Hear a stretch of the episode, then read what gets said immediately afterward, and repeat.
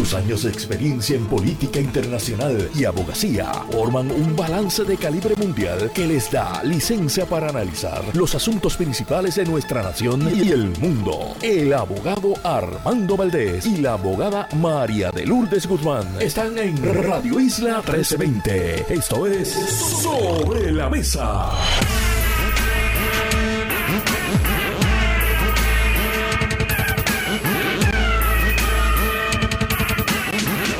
Buenos días Puerto Rico, soy Armando Valdés. Usted escucha sobre la mesa por Radio Isla 1320. Hoy en Sobre la Mesa José Nadal Power y Federico de Jesús son nuestros analistas de temas federales. Además, Carlos Severino, ex rector del recinto de Río Piedras y catedrático de la Universidad de Puerto Rico, estará con nosotros para darle una mirada a la situación a nivel internacional, particularmente lo que se suscita en el conflicto bélico en Medio Oriente. Y en el último segmento, el ex juez superior Francisco Borelli estará sentado a la mesa. Todo eso y por supuesto, como todos los días de lunes a miércoles, se sienta a la mesa también café en mano Marilu Guzmán y junto a ella analizamos todos los temas para hoy 7 de noviembre del 2023.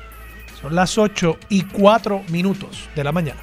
Los asuntos del país tienen prioridad. Por eso llegamos a poner las cartas sobre la mesa. Vamos a poner las cartas sobre la mesa de inmediato. Hoy es uno de esos días que para los yonkis políticos es como la Navidad, el Hanukkah, el Kwanzaa, el Diwali y el cumpleaños de uno, todo en un solo día. Y es que comienzan a publicarse las encuestas del periódico El Nuevo Día, que me parece a mí siguen siendo el referente más importante que tiene el país en cuanto a barómetros de opinión pública se refiere. Y, y vamos a estar entrando a analizar las notas del liderato político, lo que eso significa para la diversidad de candidaturas que se están barajeando en estos precisos momentos en los cuarteles generales de las colectividades en Puerto Rico. Y vamos a estar hablando también sobre las afiliaciones partidistas. ¿Qué nos dice la identificación partidista de cada puertorriqueño, de los encuestados al menos? ¿Qué nos dice eso acerca de esta recomposición electoral que viene sucediendo en Puerto Rico a partir del año 2016? Ustedes saben que mi hipótesis, mi teoría acerca de todo esto es que la última elección que se conformaba a los lineamientos tradicionales a los que estábamos acostumbrados, al libro de texto de la política puertorriqueña desde mediados del siglo XX hasta comienzos de este siglo, era que el Partido Popular, el Partido Nuevo Progresista se disputaban básicamente el 90-95% del electorado y restaba un 5, 6, 7% que se lo podía llevar el Partido Independentista puertorriqueño u otras alternativas como Puertorriqueños por Puerto Rico, el PPT, el MUS y otras alternativas que han surgido con el pasar de los años. Y eso, de nuevo, a partir del 2016 cambió dramáticamente y quiero ver qué nos dice esta encuesta acerca de esta tercera elección en este nuevo periodo, en esta nueva época de la política puertorriqueña. Pero antes de entrar en esos temas, simplemente quería hacer y acotar que el periódico El Nuevo Día ayer puso en portada un tema que a mí personalmente me apasiona, que yo creo que debería interesarnos mucho a muchas más personas en nuestro país y se refiere a la transportación pública y particularmente al sistema de la Autoridad Metropolitana de Autobuses. Lo que planteaba el periódico ayer es que ha habido un descenso marcado en el número total de usuarios de ese sistema desde el 2019 al 2023. Estamos hablando de que hubo una reducción de más de 3 millones de usuarios a el presente donde tenemos aproximadamente 1.5 millones de usuarios. O sea, hemos perdido más de la mitad de los usuarios que usaban el sistema de autobuses en la zona metropolitana. Y claro, uno podría achacar parte de esto a la reducción poblacional, pero del 2019 al 2023, esos cuatro o cinco años, no ha habido una reducción de la mitad de la población de la zona que es impactada por el sistema de autobuses. Así que no se vale plantear que el único efecto sobre la base de usuarios de los autobuses es la reducción demográfica, sino que hay otros factores. Claro, ahí está la pandemia, ahí está el cambio al trabajo desde el hogar de muchas personas. ¿Cuántas de esas personas utilizaban el sistema de autobuses? Eso es un interrogante que habría que analizar para ver si eso realmente está impactando el número de usuarios. Pero en definitiva, hay menos personas utilizando los autobuses y eso podría explicar cómo, a pesar de haber una reducción poblacional, vemos que los tapones siguen en aumento, porque en la medida en que perdamos población y esas personas que antes estaban montadas en su carro a esta hora en la autopista ya no están en Puerto Rico, pero están siendo sustituidos por otras personas que estaban en guagua y ahora están en carro, la realidad es que acabamos con el mismo tapón de todos los días en Puerto Rico. Podría ser, de paso, podría ser que con las ayudas pandémicas muchas personas pudieron ahorrar, muchas personas pudieron sacar un carrito, por ejemplo. Y eso sería ganancia para esas personas, pero sin duda que implica un aumento en el tráfico en la zona metropolitana, habría que evaluar esos números, y implica que el sistema de transportación pública está recibiendo menos ingresos también, y que eso es un ciclo vicioso que podría afectar la calidad del servicio, cuando necesitamos, por el contrario, que siga aumentando la calidad del servicio. Y de eso habla también los funcionarios de la Autoridad Metropolitana de Autobuses, de que están tratando de mejorar la calidad del servicio. Yo creo, y esta sería mi recomendación, eh, con esto cierro el tema, yo creo que lo que hace falta primero es educar a las personas, a los potenciales usuarios, acerca de las bondades del sistema. Yo digo que soy un apasionado de este tema porque yo soy usuario de la Autoridad Metropolitana de Autobuses. Siempre que puedo, siempre que es una opción para mí, yo utilizo los autobuses del el sistema. Y por lo general esos autobuses son vehículos cómodos, son vehículos que particularmente en la zona de Santurce si uno va en cierta dirección, van contra el tráfico por el carril exclusivo, por tanto uno se está ahorrando el tapón de esa hora en el medio de la ciudad y que uno va con aire acondicionado, pudiendo dedicarse a la lectura, a ver el teléfono, a hacer lo que usted quiera en lugar de estar tocándole bocina al prójimo desde su vehículo, enardecido por los problemas del tráfico en nuestra zona metropolitana. Así que es, yo creo, una gran alternativa para toda suerte de personas que transite por la zona. ¿Qué más hay que hacer además de educar? Yo creo que también hay que seguir con el uso de la tecnología y hay algunas aplicaciones que son relativamente buenas, yo creo que deben mejorar bastante, pero hay algo que le permite al usuario del sistema, por ejemplo, saber a qué hora va a llegar la guagua y saberlo en tiempo real. Yo tengo la aplicación de ATI, por ejemplo, y mal que bien funciona, funciona. Debería tener otras funcionalidades, debería permitir que yo, por ejemplo, ponga un aviso para que cuando vaya a llegar la guagua me alerte cinco minutos antes de esa manera uno poder salir de donde está y planificar el viaje. Debería estar integrada esa información con Google Maps también, para que yo pueda planificar un viaje desde la aplicación de mapas, integrando todas las diversas alternativas de transporte, no solamente el vehículo privado y por supuesto eh, el ser peatón, el caminar, integrar ahí también la transportación pública en tiempo real, no solamente el itinerario ideal de esas guaguas, sino en tiempo real. La guagua no salió de Covadonga a las cinco y media como se supone que saliera, pues eso debe verse reflejado en tiempo real en esas aplicaciones. Y en la medida en que se combine educación, seguir mejorando la calidad de los autobuses y un sistema moderno, innovador, similar a una aplicación de Uber, que te permita a ti planificar tu viaje y tener certeza de que vas a llegar a cierta hora a tu destino. Yo creo que el sistema de guaguas podría, podría convertirse en una alternativa real para muchos más puertorriqueños y puertorriqueñas. Pero de nuevo, requiere de esas inversiones, requiere de educación y requiere de más tecnología y mejores y más guaguas también. Vamos a pasar la encuesta.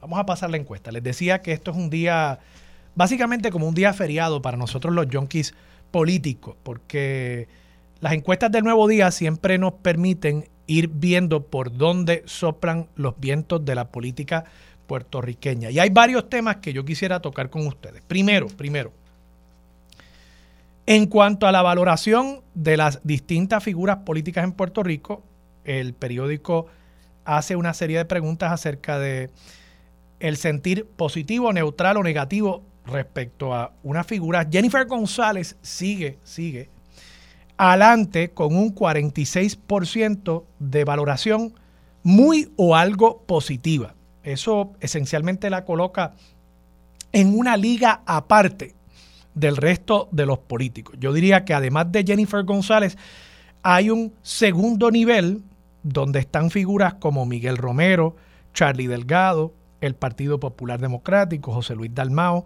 Luis Javier Hernández, Jesús Manuel Ortiz y el propio Pedro Pierluisi, que están en un rango entre 28 y 35% de valoración muy o algo positiva. Y por debajo de eso entonces tenemos un tercer nivel donde están figuras como Juan Dalmau con un 19% de valoración muy o algo positiva, Proyecto Dignidad con un 17%, Tatito Hernández con un 15%, Joan Rodríguez Bebe con un 15%, levanto bandera con Joan Rodríguez Bebe y se lo señalo a todos mis amigos populares que viven enamorados de Joan Rodríguez Bebe porque es elocuente y porque sabe articular ciertos mensajes. Bueno, pues miren, 15% es la valoración del pueblo de Puerto Rico, muy o algo positiva, y la negativa de Joan Rodríguez Bebe es bastante alta, 46% eh, muy o algo negativa. César Vázquez, 12%,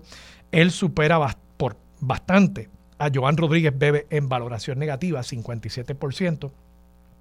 Y las tres figuras más o menos valoradas en cuanto a esta encuesta se refiere, Manuel Natal con un 11%, muy o algo positivo, el Partido Independentista Puertorriqueño con un 11%, muy o algo positivo, y el Movimiento Victoria Ciudadana con un 7%, muy o algo positivo. Interesante que además Movimiento Victoria Ciudadana no solo tiene el número de valoración positivo más bajo, sino que tiene el número de valoración negativo más alto, con un 66% de la población indicando que tienen una visión muy o algo negativa de esa colectividad, algo que ciertamente me parece que los jerarcas de ese partido tendrán que analizar. Hay algo también interesante y es que los niveles de aprobación de figuras como Pedro Pierluisi, Jennifer González y José Luis Dalmau han mejorado desde la última encuesta. De febrero a noviembre ha habido un aumento en la aprobación de la gestión de Pedro Pierluisi de 15% a 25%. Eso no es poca cosa. En el caso de la comisionada residente, de 38% a 47%. Eso tampoco es poca cosa. Estamos hablando de unos cambios de 10, 9 puntos que están fuera del margen de error de esta encuesta. Y en el caso de la labor de José Luis Dalmau, mejoró su aprobación de 14% a 27% de febrero a noviembre. Un aumento en la aprobación de la gestión de José Luis Dalmau de 13 eh, puntos. Interesantemente, la figura dentro de las principales del gobierno de Puerto Rico, que es la excepción para aprobar la regla, no sé si dije sorprendentemente, esto no me sorprende, es Tatito Hernández. Tatito Hernández eh, saca el mismo número de aprobación que tenía en febrero del año 2023 y su desaprobación aumentó de 54% a 58%. Y esto pues yo quiero insistirle a mis amigos de los medios de comunicación que decían que Jesús Manuel se había buscado una pelea innecesaria y que le iba a costar tanto la pelea que tuvo con Tatito vean la encuesta de hoy. vean la encuesta de hoy, la figura de Tatito Hernández es una figura que levanta unas pasiones negativas en gran parte del electorado y tener una disputa con esa figura para Jesús Manuel Ortiz, yo creo que le permitió distanciarse de los negativos de Tatito Hernández y incluso aumentó la valoración de Jesús Manuel Ortiz como líder. El caso de José Luis Dalmao, yo quiero reseñarlo porque me parece que en el último año, si soy justo en mi análisis, José Luis Dalmao ha tratado de distanciarse de esa imagen pública que él asumió en cierto momento durante este cuatrienio cuando famosamente hizo unas expresiones acerca de mujeres que se practicaran terminaciones de embarazo tarde en el proceso gestacional, donde se entendió que él estaba llamándolas asesinas. Y me parece que de allá para acá, él ha tratado de regresar a la fórmula que resultó ser exitosa para José Luis Dalmau durante toda su trayectoria política, que es la de una figura que no ofende, que no ofende. Y yo creo que vemos en estas cifras de aprobación de la gestión del actual presidente del Senado algo de ese resultado, además de que también se desprendió de la presidencia del partido, que a él no le vino bien, le costó a José Luis Dalmau el haber sido presidente del partido. De paso, que tengo que reseñar también que José Luis Dalmau en estos días anunció que regresaría al Senado en otra muestra más de la consolidación del poder de Jesús Manuel Ortiz a la cabeza del Partido Popular Democrático, ya habiéndose retirado esencialmente todos los posibles contendientes, con la excepción de Juan Zaragoza, que me ha sorprendido no fue incluido entre las figuras a ser medidas en esta encuesta del periódico El Nuevo Día. Cierro con dos puntos. Miguel Romero, la aprobación, 57% aprueba la gestión de Miguel Romero. Además, la gestión como alcalde, además, es una de las figuras mejor valoradas también con un 35% de sentimiento muy o algo positivo y un nivel negativo bastante bajo, de solo 33%. Yo creo que eso podría ayudarnos a entender cuánto tiempo ha tardado la realización de la alianza política entre Victoria Ciudadana y el Partido Independentista puertorriqueño, porque estos mismos números los tienen que estar viendo en el equipo de Manuel Natal y les tiene que preocupar el que vayan a apostar una figura tan importante para su partido como lo es Manuel Natal en una contienda que va a ser muy difícil. Esta no va a ser la misma contienda del año 2020, esta va a ser una contienda muy distinta.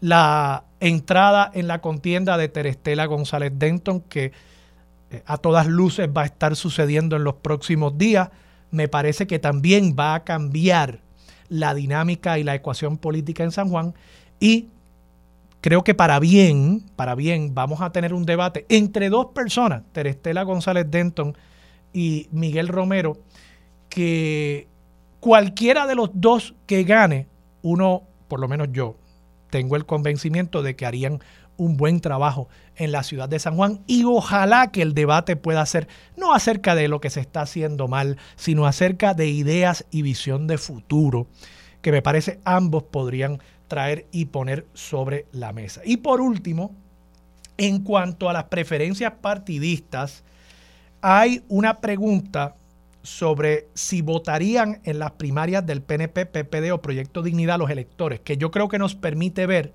cuál es la base política de los partidos. Noviembre del 2023, o sea, esta entrega de la encuesta, 26% del electorado dice que votaría en la primaria del PPD, 34 que votaría en la primaria del PNP y 6 que votaría en la primaria de Proyecto Dignidad. Esto tiende a continuar confirmando mi hipótesis acerca de cómo ya los partidos tradicionales han llegado a su floor, a su piso, al fondo del barril, y que la recomposición política del electorado puertorriqueño esencialmente coloca a un 60% de la población quizás un poquito más, votando por los partidos tradicionales y al resto dividiéndose entre los partidos emergentes que están disputándose el resto del electorado. ¿Se mantendrá esta realidad? Desconozco, desconozco. Lo veremos ya de aquí a exactamente un año cuando estemos aquí en Radio Isla 1320 analizando los primeros resultados de las elecciones. Pero ciertamente todo tiende a apuntar a que los partidos emergentes han llegado hasta un techo, que no han crecido en estos últimos cuatro años y que los partidos tradicionales han dejado de perder electores, han llegado hasta su fondo. Veremos si eso se materializa de aquí a un año. Vamos a la pausa. Regresamos con Marilu Guzmán y mucho más de Sobre la Mesa por Radio Isla 1320. Quédate en sintonía. Conéctate a radioisla.tv para acceder y participar en nuestra encuesta diaria. Sobre la Mesa por Radio Isla. Los asuntos de toda una nación están sobre la mesa. Seguimos con el análisis y discusión en Radio Isla 1320. Esto es Sobre la Mesa.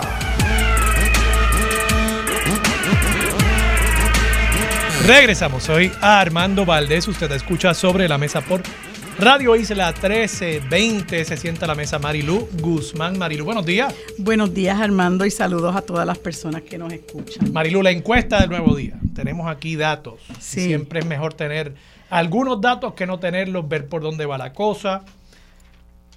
¿Cómo tú la ves? Pues mira, eh, la veo con, pinzas, como yo veo todas las encuestas. O sea, yo no veo que esto, nosotros tengamos ya que esto está escrito en piedra. Ahí, Nunca. O sea, todas las encuestas, inclusive hasta las que uno piensa que favorecen a uno, hay que tomarlas con pinzas porque uno tiene que evaluar la metodología, este, el momento en que se, en, el que se realizan. Em, hay encuestas que ¿verdad? Que, que constantemente o frecuentemente eh, arrojan resultados que después no son los que ocurren. Yo recuerdo en el 2020, a poco tiempo de las elecciones, una encuesta del Nuevo Día ponía a Manuel Natal siete puntos por debajo de Miguel Romero. O sea que yo las tomo con pinzas, incluyendo una, una encuesta que, que, que, que dio a conocer el propio movimiento Victoria Ciudadana, donde teníamos un 21% de apoyo en el electorado, pues chévere. Eh, pero el trabajo hay que seguirlo haciendo. Hay muchas cosas que a mí me parecen increíbles y te lo tengo que decir. Eh, por ejemplo, el apoyo o, o, que haya crecido la aprobación al, a la figura de José Luis Dalmau. Perdóname, pero eso yo no lo compro. Este, yo creo que la figura de José Luis Dalmau está bien desgastada. Es más, y creo que a eso responde que se haya quitado de la contienda por la, por la, la candidatura a la gobernación. A mí no me parece que eso haya sido generosidad ni desprendimiento. Estos políticos son muy sagaces, son políticos de carrera y muchos de ellos hacen encuestas antes de tomar decisiones y yo estoy totalmente convencida de que Dalmao ha venido haciendo encuestas. En algún momento alguna encuesta le dijo, dale para adelante, ¿verdad?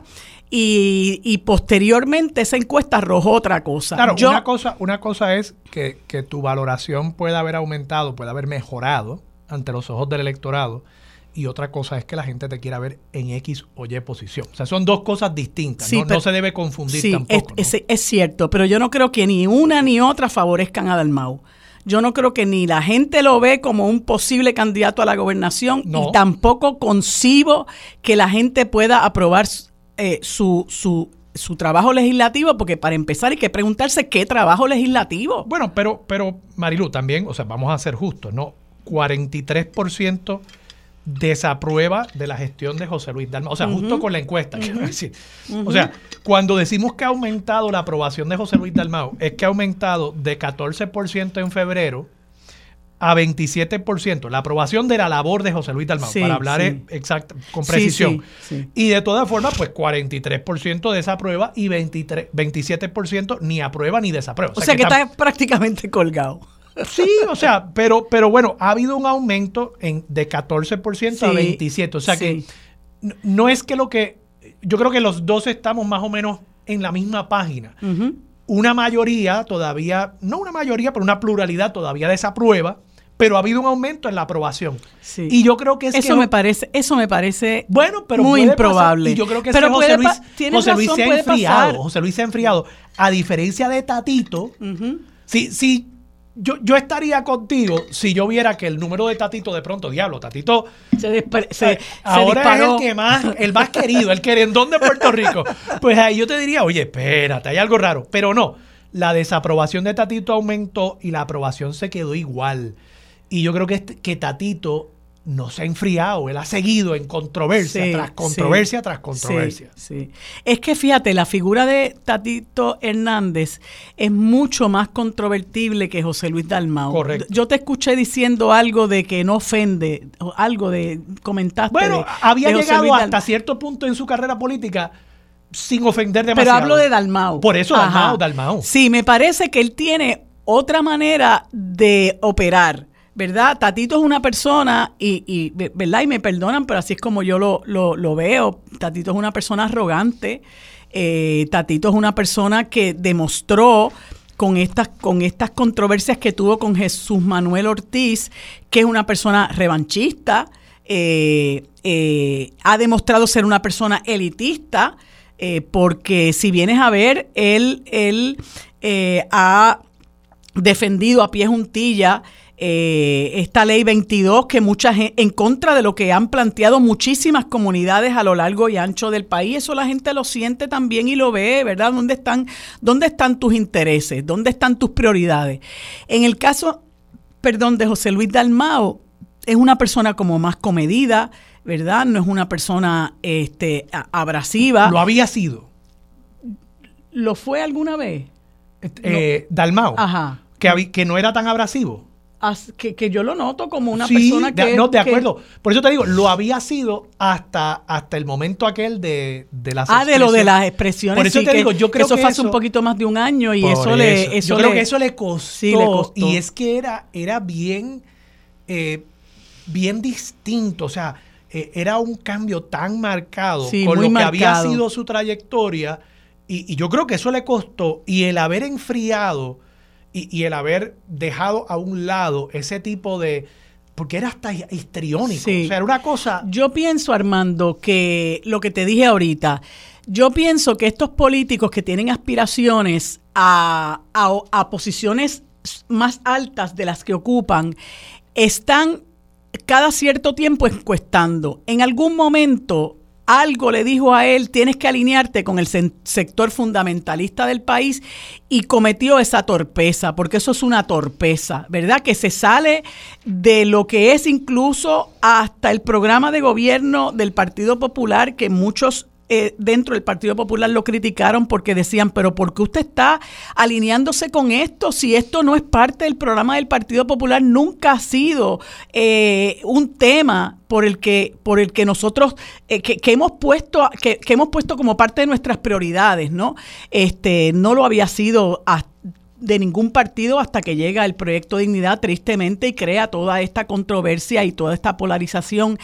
Y después eh, quizá esas mismas encuestas le decían que tenía posibilidades eh, para la candidatura a la gobernación, etcétera. Claro, las cosas en la política van cambiando diariamente y yo tengo la impresión, esta encuesta sale ahora. Eh, yo no sé si él está un poco alándose los pelos y dijo, caramba, me quité antes de, antes de que saliera la encuesta. No creo, no. Este, Pero yo tengo la impresión de que José Luis Dalmau sabe que él está muy mal eh, visto eh, no mal visto en términos de que sea una mala persona, sino en términos de sus posibilidades eh, para una posición más alta y cuidado, y cuidado lo que le pueda pasar en el Senado, porque yo creo que es uno de los legisladores con, un con uno de los trabajos más pobres que nosotros pudiéramos este, mirar. Mira, todo el mundo quiere mucho a su mamá.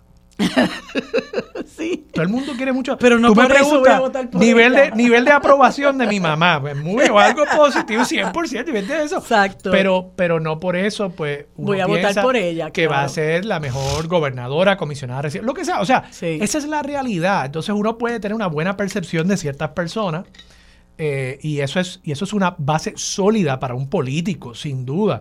Eso es lo que debería preocuparle a Pedro Pierluisi, por ejemplo, de estos números que, de nuevo, para mí que están en otra liga de, de una Jennifer González, que tiene 46% de valoración muy o algo positiva frente a Pedro ¿Y esto no se da un poco de cachete con la encuesta de Noticel? Bueno, tendremos que ver, porque de nuevo, puede que Jennifer González tenga unos números muy positivos, pero que la base del PNP, porque esto es entre todo el electorado, habrá que ver cuando le pregunten exclusivamente a los PNP que van a ir a votar en primaria, por quién usted va a votar. Ahí puede haber una diferencia. Eso yo estoy seguro que lo vamos a ver. No sé si vamos a ver contiendas a nivel de la elección general, porque son tantos los candidatos y cuando se hizo esta encuesta, de paso, que se hizo del 24 al 29 de octubre, pues todavía habían algunas personas que no habían dicho que iban a descartar la gobernación. Luis Javier Hernández, por ejemplo, creo que descarta la gobernación el 30 de octubre. Así que veremos, veremos, eh, pero, pero ciertamente esto debe preocupar a, a Pedro Pierluisi, eh, en este momento, en esta etapa. Yo creo que él está preocupado hace tiempo. Sí, sí, sí. Vamos a la pausa. Yo creo que hay más cosas que analizar de esta encuesta y con eso regresamos en breve en Sobre la Mesa por Radio Isla 1320. Quédate en sintonía. Conéctate a radioisla.tv para acceder y participar en nuestra encuesta diaria. Sobre la Mesa por Radio Isla. Los asuntos de toda una nación están sobre la mesa. Seguimos con el análisis y discusión en Radio Isla 1320. Esto es Sobre la Mesa. Regresamos, soy Armando Valdés, usted escucha Sobre la Mesa por Radio Isla 1320. Marilu Guzmán sigue sentada a la mesa. Marilu, ¿qué de los números de Victoria Ciudadana, el Partido Independentista Puertorriqueño y Manuel Natal. Eh, lo, planteo porque en el caso de Victoria Ciudadana, por ejemplo, pues el número de valoración muy o algo positivo está en un 7% eh, y un 66% muy o algo eh, negativo. Partido Independentista Puertorriqueño 11% muy o algo positivo, 62% muy o algo negativo y Manuel Natal similar, 11% muy o algo positivo, 60% eh, muy o algo eh, negativo. ¿Cómo, ¿Cómo tú entiendes esos números y particularmente si lo empatamos con también el hecho de que 34% de la base dice que le interesa votar en la primaria del PNP, 26% que le interesa votar en la primaria del PPD. Podríamos usar eso de nuevo para tratar de medir cuántos eh, de estos eh, encuestados eh, son populares, son PNP. y en teoría, pues, cuánto del electorado es popular y PNP. Y entonces, nada, como yo planteaba, no, no sé si estamos ante una nueva situación política que la expectativa quizás de algunos era que siguiera decreciendo el apoyo a los partidos tradicionales y creciendo el apoyo a los emergentes. Y parecería ser como que hemos llegado a una especie de nuevo new normal, digamos, un, nuevo status quo, donde más o menos parecería ser que estamos divididos en, tercios en el electorado puertorriqueño. ¿Cómo tú lo ves? Pues mira, igual que te dije ahorita, yo no tomo nada de lo que dice esta encuesta, como no tomo nada de lo que dice ninguna encuesta, como si estuviera escrita en piedra. A mí me sorprende, ¿verdad? Esa ese, ese exiguo apoyo a la figura de Manuel Natal y al movimiento Victoria Ciudadana, porque no es lo que yo personalmente, yo, y estoy hablando por mí nada más, lo que eso para lo que eso pueda valer. Eh, lo que yo percibo en la calle, el disgusto de la gente, el enorme disgusto de la gente con el bipartidismo, eh, es algo que uno no puede soslayar. Eh, y claro, como siempre hemos dicho en, otras ocasiones, las encuestas, pues, son, hay que analizarlas desde la perspectiva de, de, muchos criterios, de verdad, de muchos factores. Y yo no soy experta en análisis de encuestas, pero indudablemente sirven para crear opinión. Y yo no voy a crear opinión a base de una encuesta. Hay algo que a mí me, me luce altamente improbable, por no decir increíble, y es que se diga de que el Movimiento Victoria Ciudadana y el Partido Independentista Puertorriqueño les reconocen un 20% de aprobación a la figura de Jennifer González. Yo eso de verdad que no me lo puedo tragar. Eh, yo no, no, lo, no lo puedo concebir porque eh, eh, en el movimiento Victoria Ciudadana como ¿De en el aprobación PIB, o de- de aprobación. de ¿Aprobación, aprobación. O, o simplemente valoración positiva? o valoración positiva eh, de lo que leí, ¿verdad? Como una valoración positiva de eso yo no me lo puedo creer, porque todo el mundo, por lo menos en Victoria Ciudadana y en el Partido Independentista puertorriqueño, pues saben que que, que la ejecutoria de Jennifer González es una ejecutoria totalmente fallida, que es una persona que le hizo un montón de, de todas las veces que ha corrido para comisionada residente, le ha hecho un montón de promesas a la gente, ninguna, con ninguna de las cuales ha cumplido. Es una persona que se pasa viajando, es una persona que se vende más cara de lo que realmente tú pudieras decir que, que, que, que, es el, el, el, el, valor de lo, que, de lo que realmente ha hecho. Y se atribuye eh, una serie de fondos que ella no ha conseguido, que simple y sencillamente o, los, o, se, o son eh, eh, eh, automáticamente concedidos al país por, por, por, por legislación, pero no es porque ella personalmente los haya conseguido. Este, y, y, hay mucha insatisfacción, a mi juicio, con lo, con lo que son las ejecutorias de Jennifer González. Y yo muy personalmente creo, muy personalmente creo, y, me, y puedo equivocarme, que, que esta campaña de Jennifer González se está desinflando. Eh, y, que, y que luce, luce un tanto desarticulada eh, por la forma en que ella ha decidido correrla, por el tiempo que estuvo, mantuvo a la gente en vilo, que si voy, que si no voy. Entonces ahora todavía no ha presentado formalmente su candidatura, tiene todo un misterio con relación a la candidatura a la comisaría residente, que ayer escuché en otro medio que pudiera ser el excomisionado de, de seguridad, eh, Elmer Román. Yo, de verdad, te lo digo, yo lo, lo, lo tomo con pinzas. Eh, también creo que hay mucho eh, disgusto eh, con la ejecutoria de Miguel Romero, que se pone como, como que es sólida la aprobación eh, de, su, de su trabajo. Me parece que hay mucha ejecutoria porque hay muchos eh, asuntos sobre los cuales le ha dado la espalda a las comunidades. Ayer mismo conversaba yo con, con Cintia Manfred y, y Reyes Rodríguez, que son portavoces de la organización Guarda Río, que se oponen a la canalización del río Piedra, y le han enviado infinidad de cartas para reunirse con ellos con relación a la labor que debe hacer el municipio en términos de el problema que están teniendo de las inundaciones y la postura que debe asumir el municipio sobre el asunto de la canalización del río, todas las ha ignorado, eh, la forma en que ha ignorado también los reclamos de desplazamiento de muchas comunidades en Santurce y, en el viejo San Juan, y así por el estilo, ¿no? Su selectividad en términos de dónde voy a faltar y dónde no voy a faltar. Ahorita mismo estaba haciendo un, un, una transmisión en vivo el amigo Pedro Cardona Roy sobre lugares que están totalmente abandonados en términos del asfalto, y por eso te estaba diciendo que nosotros los puertorriqueños y puertorriqueñas que valoramos el valor del voto, no podemos bajar nuestros estándares a, tan, a, tanto nivel de que si me recoges la basura y me tapas el roto, eres un buen alcalde. No, yo creo que nosotros tenemos que exigir mucho más de los alcaldes. Para empezar, que eh, la oficina de permisos del, del municipio tiene que ser eh, reestructurada y Miguel, Miguel, eh, Miguel Romero incluso ha desoído los reclamos de que tiene que reglamentarse la, la, la no sé si llamar la industria eh, de, de, los Airbnbs, que yo no estoy en contra de los Airbnbs, pero hay que reglamentarlo porque están teniendo unos efectos muy lamentables, muy nocivos en comunidades como, como las que son aledañas no, a Ocean Juan, Park. En San Juan se ha reglamentado.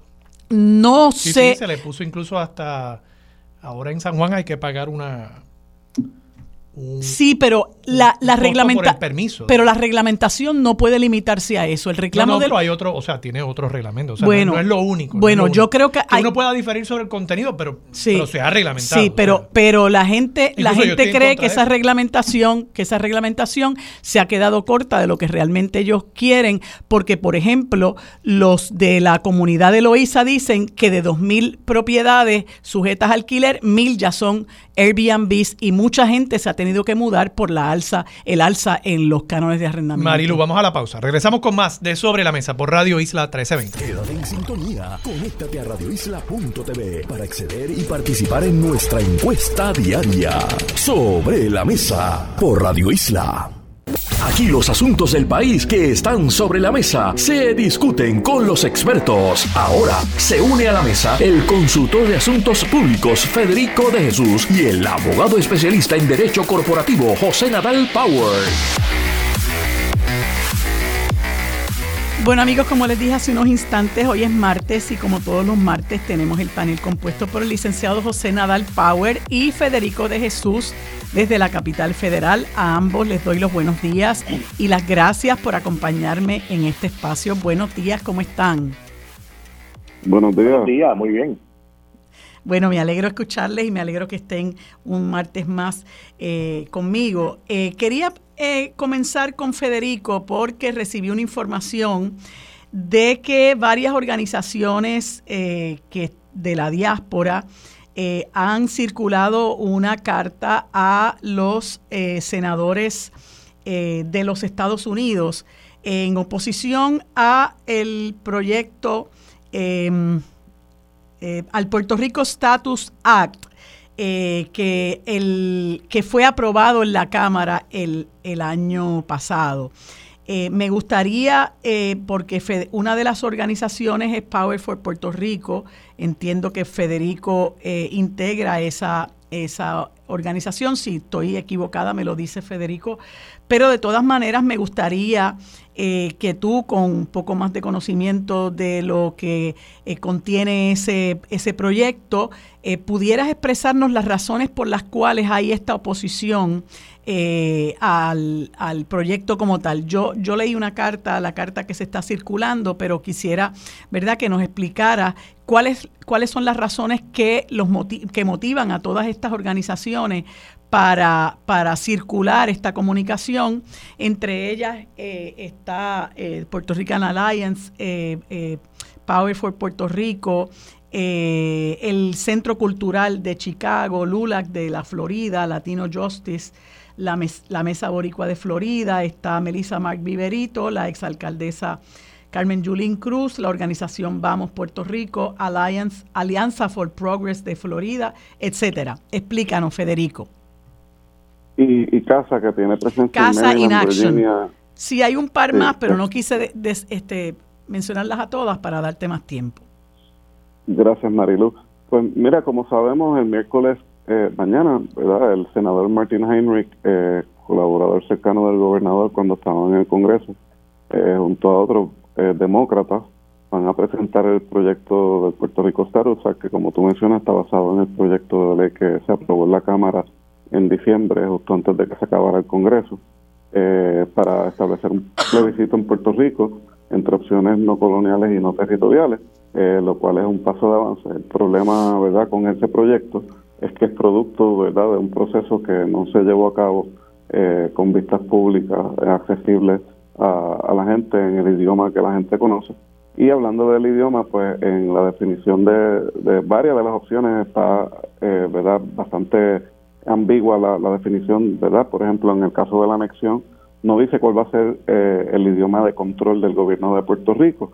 Eh, como sabemos, ¿verdad? Hoy en día el, idioma de instrucción pública de la legislatura, de los tribunales es el español.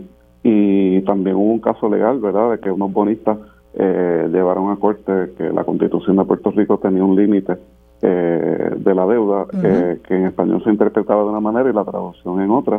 Y las cortes federales interpretaron que el inglés era la que iba a prevalecer. Eh, así que estos son temas que no solamente afectan la identidad nacional y la cultura, sino los temas financieros. Y hablando de los temas financieros, no deja claro cuál va a ser la transición a impuestos federales también bajo la anexión, con la deuda pública eh, los impuestos tan altos como 30% de Puerto Rico. En California el ingreso, el, el impuesto más alto es de 13%. Eso va a bajar bajo, bajo la estadidad. Se despedirían 100.000 empleados públicos y no, subiría la tasa más alta a 70%. Eh, ¿Qué pasa con las leyes de cabotaje? Eh, bajo la independencia, el Congreso le dictaría eh, a Puerto Rico cuál sería la constitución bajo la nueva república eh, y elementos que contendría. Así que hay muchos problemas con ese proyecto y de nuevo no ha sido eh, sujeto a vistas públicas en español, ni en inglés, ni en Washington, ni en Puerto Rico. así que es muy problemático. y el, punto final, ¿verdad?, es que los grupos de la diáspora, y como tú mencionas, por Puerto Rico, uno de los grupos que yo asesoro, están diciendo que una decisión que sea eh, vinculante, porque es un proyecto eh, que es binding, eh, debería de tener toda la información y la gente debería saber en qué se está metiendo antes de tomar una decisión final sobre su futuro político. Me parece, me parece que, es, que son reclamos legítimos, ¿verdad? ¿Cómo lo ves, José? Mira, yo en realidad, primero, el proyecto va a ser un muerto como todos los demás que se han presentado, ¿no? Así que no, no, no me causa mucha preocupación. El, reclamo es legítimo, pero tampoco creo que en un proyecto de estatus eh, deba ser eh, indispensable eh, describir tanto ¿no? las alternativas. En el caso de la estabilidad, pues, es la preocupación aquí, ¿no? De, esta carta, pues la estabilidad es una sola, ¿sabes? pensar que la estabilidad puede ser con un trato contributivo distinto eh, pensar que, la estabilidad va, para Puerto Rico va a ser eh, eh, a la carta, no, no, no, es irreal, ¿sabes? solamente hay una y es lo que es. en el proceso pues se, debatirá lo que conlleva la estabilidad.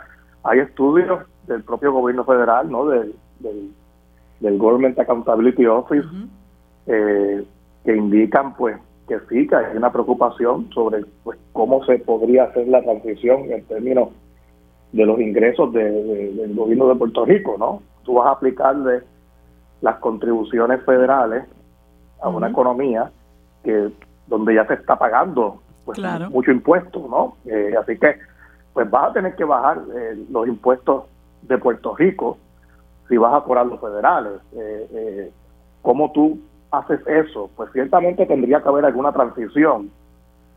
debe estar en el proyecto o no eso, pues siempre es debatible. Pero de que tiene que ser un tema de campaña, si hubiese un plebiscito, pues claro que sí, porque eh, es, es, irreal tú, por ejemplo, para cobrar contribuciones federales de manera eh, inmediata. Por lo tanto, eh, tiene que haber un periodo de espera para Puerto Rico poder convertirse en Estado porque una vez se convierte en Estado, pues ya, eso eh, nada más hay una estabilidad. Eh, no, no puede haber un rato especial para, para un, un Estado versus los demás. Así que eso está claro, no tiene ni que debatirse, ¿no? Eh, pero nada, creo que el reclamo está bien, es legítimo, pero de nuevo, es un proyecto de ley que no, no le veo ningún futuro. Sí, independientemente de, que no tenga futuro, ¿verdad? Yo tampoco me, me, me, expreso muy optimista sobre eso, pero nosotros somos eh, los que creemos, ¿verdad? Que, que, y sostenemos que Puerto Rico es una nación latinoamericana y caribeña. Tenemos unas circunstancias muy particulares ante los que ya son estados de los Estados Unidos, ¿verdad? Y, los últimos que entraron a la Federación de Estados fue en el, en el año, en la, en la década de los 50 pero tenemos una realidad muy particular y, hay que abordarla. Por ejemplo, tenemos una deuda exorbitante y unos planes de ajuste que ya eh, se han acordado por 30 años, muchos de ellos. Nosotros somos todos hispanohablantes eh, y el que diga que esto es un país bilingüe está engañando a la gente. Y aquí hay una preocupación que se expresa en esa carta, ¿verdad? Que me parece que es muy genuina en términos de qué va a pasar, porque eh, se menciona incluso los casos de Arizona y Nuevo México, donde se les requirió eh, que tenían que convertir su, su lengua al inglés y que todo tenía que ser en inglés previo a ser admitidos como Estado.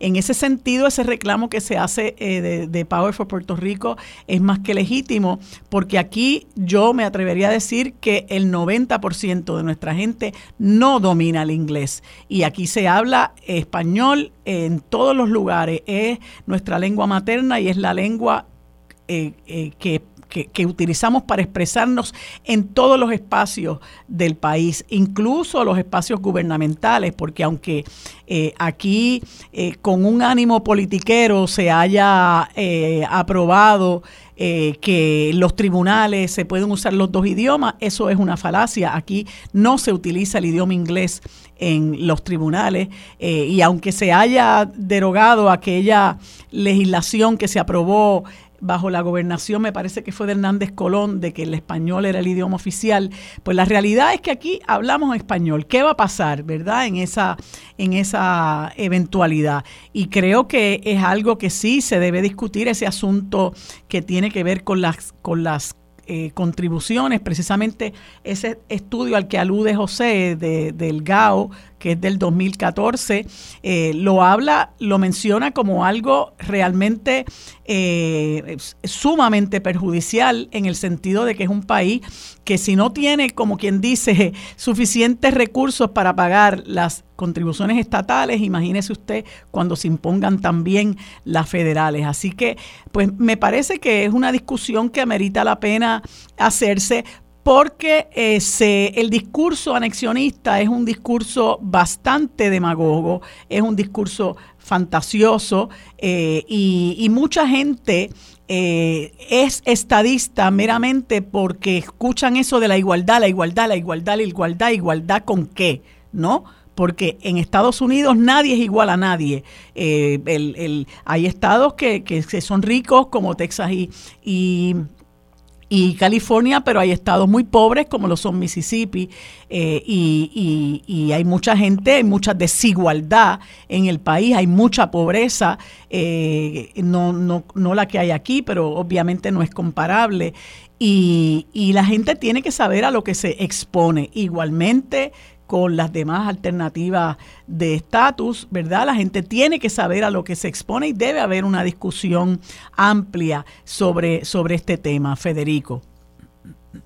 Sí, no, y, la necesidad de los detalles, eh, tú mencionaste ¿verdad? el precedente de, Arizona. Si, si, si los tribunales y las escuelas y la legislatura van a operar en español, como ningún estado, ¿verdad? Hablando de igualdad, ningún estado tiene ese arreglo pues que lo diga. Si va a haber una transición al inglés, que lo diga. El problema es el silencio. Sobre las contribuciones federales, el detalle es importante porque el proyecto dice que va a haber una transición de un año a la, a la, a la estabilidad. Eso es irreal con todos los sistemas tan distintos. Eh, de nuevo, con las contribuciones federales, la Junta de Control Fiscal y los acuerdos eh, de, pago de, de, la deuda, ¿verdad? Y eh, hay un montón de gente que piensa que las cosas son de una manera y la gente tiene que saber cómo son de verdad. Eh, así que el silencio no, no, es, una, no es una opción. Eh, y de nuevo, no estamos hablando de, mil otras cosas, de cuál va a ser el estatus del equipo olímpico. Y estamos hablando de eso porque en muchas campañas de plebiscito eh, han dicho los estadistas, no, aquí eso no va a cambiar, es una organización privada, no hay que por qué hablar el inglés, en Miami hablan en inglés sí en la calle, pero vete a una corte a ver si te hablan en español. Claro, ese es el problema que uno uno quiere eh, aspirar a más, ¿no? Y en la y tú te vas a Estados Unidos y en la medida que tú no domines el inglés no, no vas a tener movilidad social, ¿verdad? Hay mucha gente que puede sí hablar español en sus casas. y en las comunidades, porque es una comunidad que se conforma de personas quizás de, de, de procedencia hispana, pero cuando vas a buscar trabajo, tienes que dominar el, idioma, porque de lo contrario, bueno, te vas a quedar haciendo aquello para, que, para lo que quizás no es necesario que tú hables. Este, y eso es una realidad eh, que están viviendo muchos compatriotas en los Estados Unidos, es la realidad de muchos eh, latinoamericanos que emigran a los Estados Unidos, que si no dominan el, idioma, pues entonces no, no pueden escalar posiciones ni pueden eh, superarse social ni, ni económicamente. Antes de pasar a otro tema, quería preguntarle a José si quieres expresar algo más sobre este.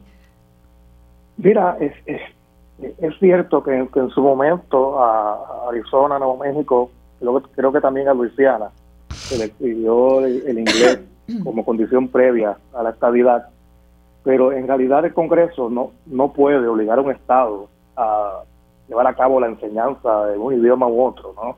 Como dijo ahorita, está la doctrina del equal footing, que es la que obliga constitucionalmente a tratar a todos los estados iguales, creo que impide que el Congreso haga algo, como eso, también sería un obstáculo para que Puerto Rico tenga, sí, un equipo olímpico, hay que decirlo. Eh, yo creo que el idioma español está más que demostrado que es parte de nuestra identidad, ¿no? De, lo que nos define, ¿verdad? Culturalmente a los puertorriqueños. Creo que el idioma español sobrevive lo que sea, ha aguantado muchos embates en el último siglo, ¿no?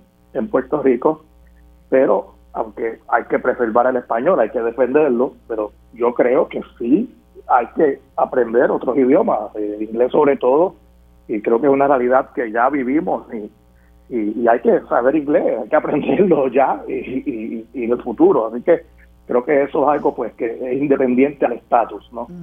Sí, es lo que quería añadir. Sí, sí. Eh, bueno, una cosa es aquello que creemos que es lo conveniente y otra cosa es lo que es nuestra, nuestra realidad, ¿no? Y, creo que, que, la que lo cierto es que este discurso anexionista eh, se queda muy corto en términos de eh, expresarle a la gente lo que real, a lo que realmente nos exponemos y yo creo que el pueblo merece, merece información.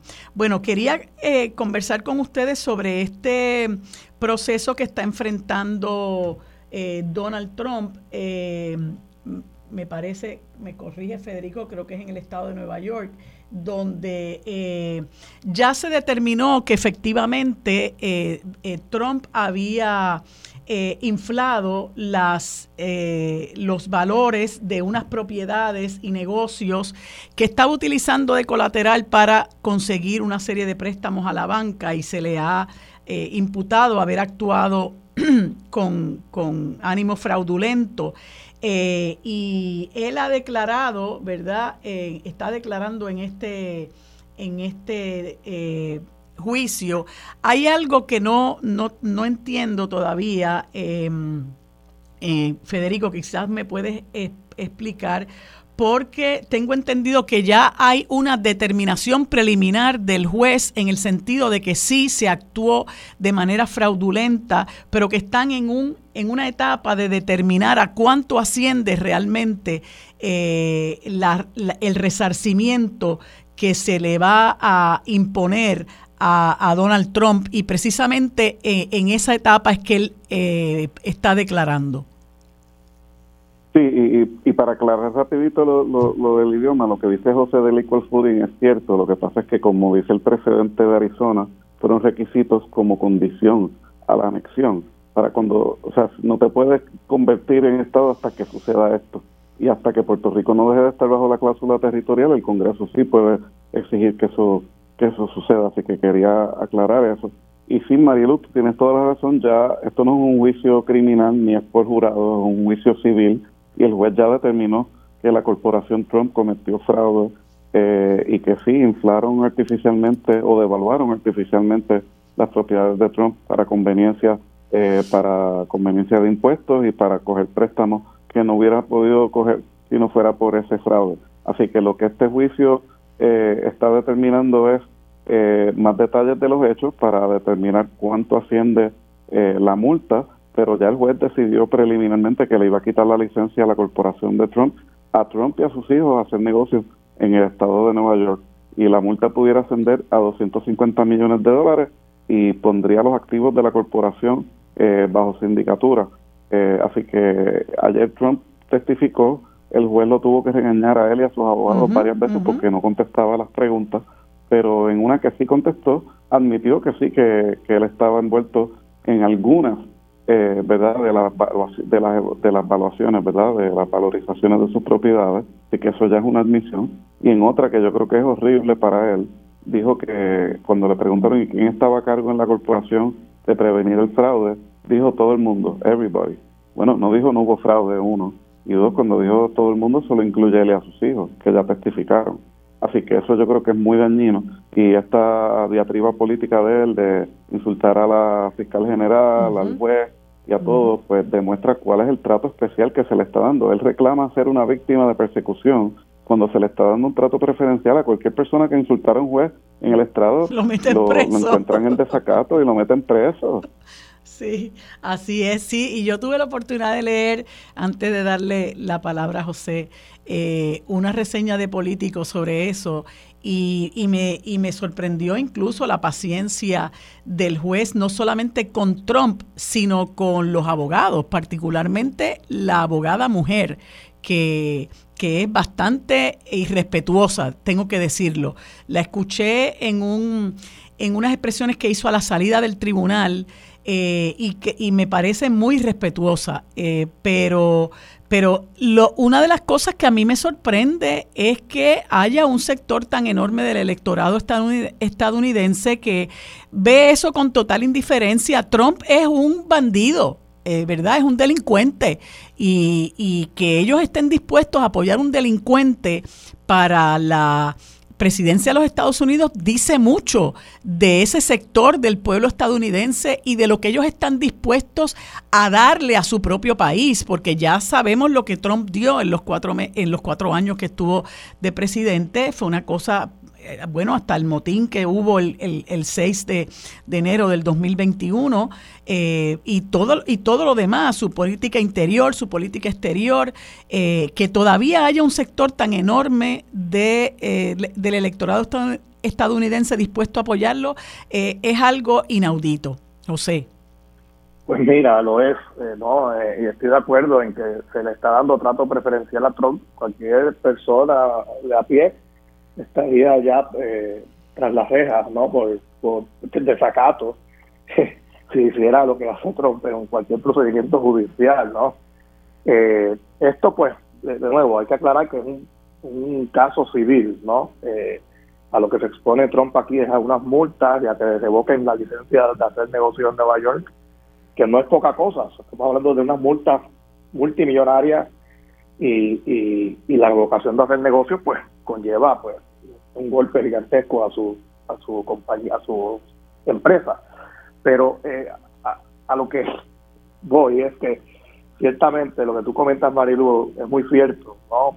Eh, la preocupación que hay, y se cita hoy en el Washington Post a, un senador de Connecticut expresando lo mismo, es como una persona eh, que, que, evidentemente miente que evidentemente eh, comete fraude, que, que, no, no tiene ningún tipo de, de, respeto a la verdad, pues todavía tiene tanta credibilidad entre tantos eh, ciudadanos en los Estados Unidos. Salieron este fin de semana unas encuestas publicadas, eh, no sé si ibas a hablar de eso, del New York Times, del New York, Times y otras más, que ponen a Trump pues liderando en varios de los estados claves, ¿no? Eh, eh, y también a nivel nacional. Eh, y la verdad es que es preocupante, ¿no? ¿Cómo es posible que esta persona pues tenga credibilidad entre tantas personas en los Estados Unidos? Y además pues preocupa, que lo hemos mencionado ya en este segmento, en otros días, otros días anteriores, pues preocupa también pues el, Biden como candidato, ¿no? El tema de su edad, etcétera no tiene un buen récord como presidente, me parece a mí, puede demostrar, pero el mensaje no ha llegado, es el problema. Sí, es muy, es muy lamentable eso. Yo creo que Federico se nos fue de la línea. Este, sí, pero ya me tengo que retirar. Eh, es muy triste, sí, eh, José, lo que tú estás diciendo y preocupante al mismo tiempo porque bueno, le, le, va la vida a grandes sectores de, de, ese país, que es un país con enormes recursos para hacerle justicia a su gente y uno ve cómo la desigualdad va eh, en aumento, lamentablemente. Gracias, José. Gracias, Federico, por haberme acompañado. Conversamos el próximo martes. Que tengan buen día. Quédate en sintonía. Conéctate a radioisla.tv para acceder y participar en nuestra encuesta diaria. Sobre la mesa por Radio Isla. Para discutir los temas sobre la mesa que impactan a todos los sectores del país, se une a la mesa el destacado geógrafo y especialista en asuntos internacionales, el doctor Carlos Severino. Bueno amigos, como todos los martes, tenemos con nosotros al profesor Carlos Severino Valdés, geógrafo, ex rector del recinto de Río Piedras de la Universidad de Puerto Rico, a quien le damos los buenos días y las gracias por estar un martes más con nosotros. Buenos días Carlos, ¿cómo estás? Muy buenos días Marilu, con mucho gusto estamos aquí, eh, por supuesto, y muchos saludos a toda la radio audiencia. Gracias. Bueno, tenemos varios temas sobre la mesa, pero Carlos, el tema obligado, ¿verdad?, que a muchos de nosotros nos tiene en vilo es esta situación del Medio Oriente.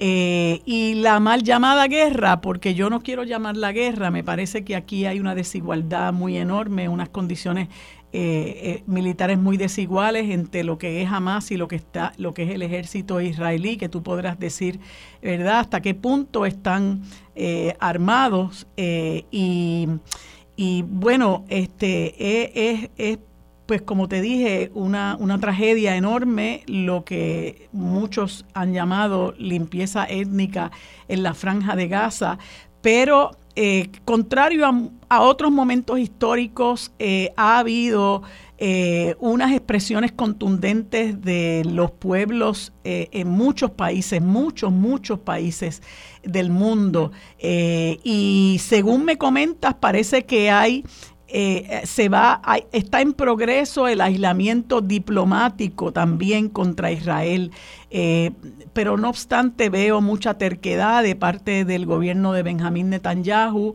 eh, y claro está, el apoyo incondicional que ha dado el gobierno de los Estados Unidos, que es un apoyo incondicional histórico, también tiende a envalentonar a, un gobierno que, eh, bueno, pues está eh, fuertemente armado y que siente que con esa superioridad militar, pues puede destruir el mundo si quisiera hacerlo. Eh, y me gustaría que me conversara sobre cuál es la situación. Mira, la situación realmente, como tú muy bien apuntaste, no hay indicio de que se esté moviendo algún tipo de alto al fuego algún tipo de negociación que permita pues una desescalada de lo que está pasando. Eso no, eso no está sobre la mesa, eso no, no lo podemos ver. Eh, lo que sí podemos ver con claridad es que hay un número creciente de países que han tomado eh, acciones inéditas en todas estas décadas de este conflicto. Eh, yo creo que se ha llegado a un momento, a un convencimiento y, muchos países, específicamente, yo creo que una de las regiones más activas es América Latina. Eh, un grupo de países han tomado la decisión de retirar sus embajadores de, Israel. Y eso tiene un significado, en la diplomacia tiene un significado muy grande. Eso es una, eh, básicamente eso es un rechazo eh, a lo que está pasando eh, público, evidente, y, ya Bolivia, por ejemplo, la República eh, Plurinacional de Bolivia, pues eh, no solo retiró su embajador, sino que cortó relaciones con Israel, vamos, a decir. Eso, el, el caso muy dramático es el caso boliviano, pero luego de eso, tanto el presidente Boris de Chile como el presidente Petro, que habían hecho fuertes pronunciamientos en contra de lo que está pasando, también eh, llamaron primero a consultas a sus embajadores y finalmente lo, retiraron. Eh, eh, como si fuera poco, este, Xiomara Castro en Honduras también hizo lo mismo, retiró su, su embajador de, de, Israel y esto pues ha iniciado poco a poco un movimiento en, en, en otros países del mundo. Ayer también se anunció que eh, Jordania hacía lo mismo, eh, eh, Qatar está haciendo lo mismo, Turquía, que es un país importante también en este conflicto, ha retirado también su, su embajador, Sudáfrica, que es un actor clave en todo África porque es el país más fuerte económicamente del continente, también hizo lo mismo. O sea, hay un grupo de países que están que están en eso y como si fuera poco otros países otros países, como es el caso de Argelia, vale la pena mencionar, eh, eh, que no tiene relaciones diplomáticas con, Israel, pero sí en el, en el Parlamento eh, se aprobó antes de ayer unánimemente un voto que que le da todas las facultades al presidente de la República de iniciar la guerra contra Israel cuando él entienda eh, que sea que sea necesario. O sea, están en estado de guerra eh, eh, en el caso de Argelia, que no es es un país muy importante en términos militares, con un poder grande en la región, un poder significativo. Así que esto se está configurando posiblemente, no sé si la gente que nos escucha podrán algunos recordar lo que fue el, el, movimiento de aislamiento que se hizo contra Sudáfrica, eh, que fue muy fuerte en gestarlo, pero finalmente se pudo hacer, se pudo hacer eh, y fue algo que surtió conjuntamente con otros movimientos que se estaban haciendo, surtió el efecto de dar por terminado el, el apartheid finalmente en Sudáfrica y, eh, eh, y la liberación de Nelson Mandela, ¿verdad? Este, que fue un hito importante porque después incluso fue presidente de, la República eh, Sudafricana. Así que esto va por un camino que parece ser que es el camino del boicot, lo que se llama, esta estrategia se le llama BDS, se le llama BDS y está siendo ya impulsada de, desde antes por algunos sectores palestinos, se llama BDS, que, es boicot, eh, eh, desinversión, desinversión y sanciones, ¿no?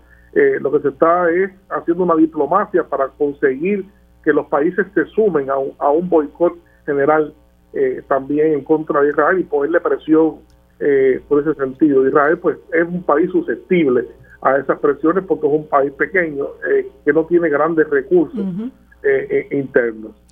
¿Y tú crees, Carlos, porque uno dice, bueno, Israel está repeliendo el ataque de Hamas del 7 de octubre, pero mm, yo creo que la mayor parte de la gente sensata en el mundo debe ver esto como algo totalmente desproporcionado, que puedan estarse elevando a 10.000 los muertos, más de 3.000 de ellos son niños.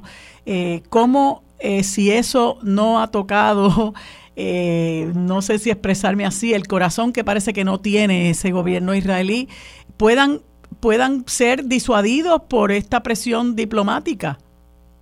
mira, eso está por verse, está por verse cuánto tiempo luego puedan sostener eh, cuando este tipo de movimiento vaya tomando efecto. Claro, este, en el caso de la experiencia histórica surafricana fue importante cuando Estados Unidos realmente se sumó a esto, ¿no? No fue hasta que Estados Unidos se sumó y con mucha presión del caucus negro en el Congreso de Estados Unidos, porque pues este, estaba desde hace tiempo diciendo que sí, pero en el fondo era, era que no. No, no fue hasta que apretó la, la cosa que muchos de estos países eh, eh, desarrollado, pues, tomaron junto con Estados Unidos y puso una presión e-, enorme. ¿Qué puede pasar con eso? Claro, este eh, Israel es mucho más débil, mucho más débil en el sentido eh, de que no tiene las dotaciones que tiene Sudáfrica, que es un país muy grande, ¿verdad?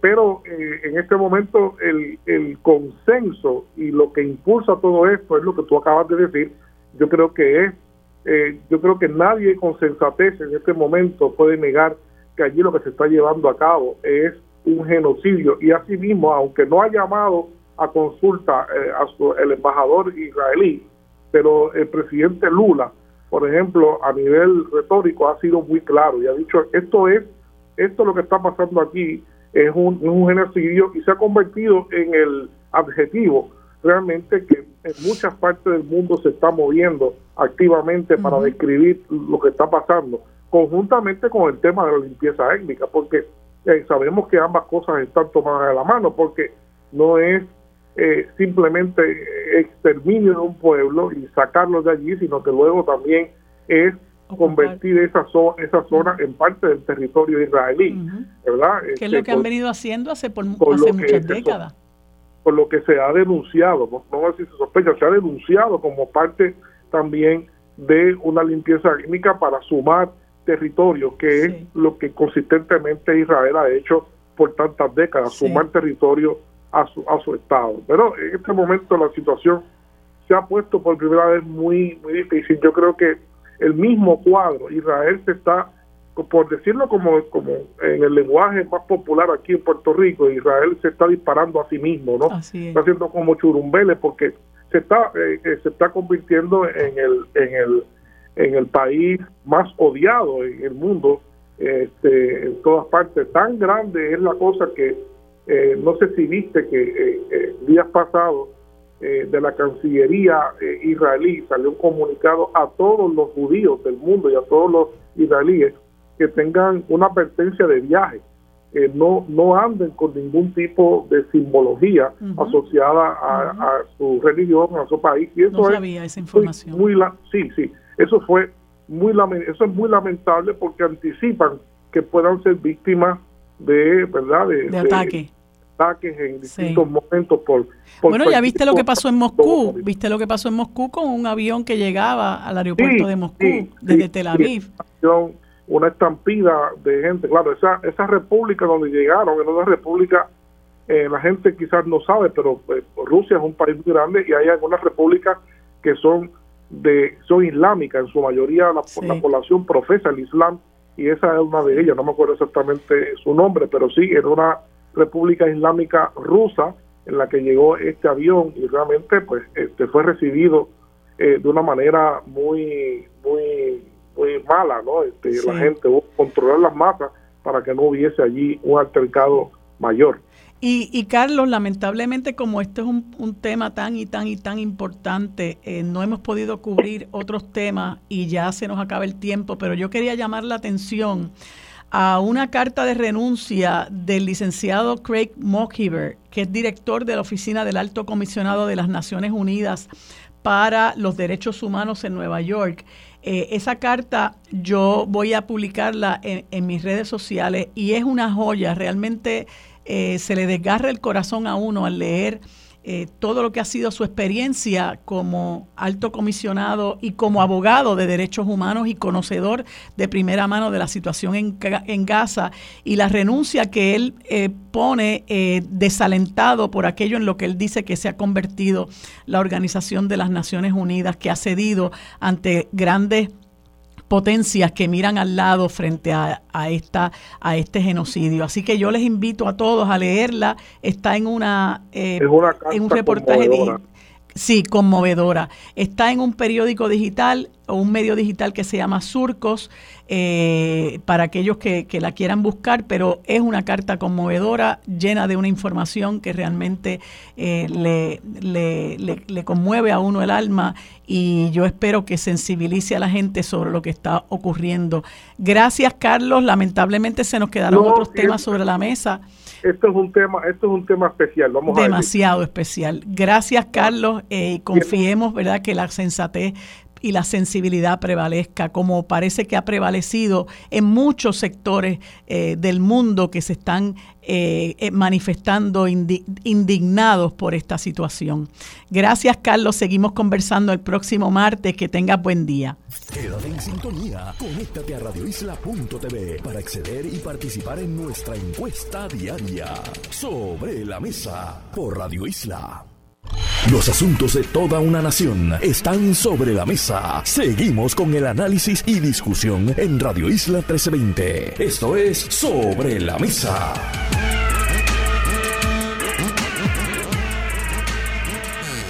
Bueno amigos, en este último segmento conversamos con el amigo ex juez superior Francisco Borelli Irizarri, a quien le damos los buenos días y las gracias por acompañarnos en este segmento. Saludos Paco, ¿cómo estás? Buenos días Marilu, bien, ¿y tú?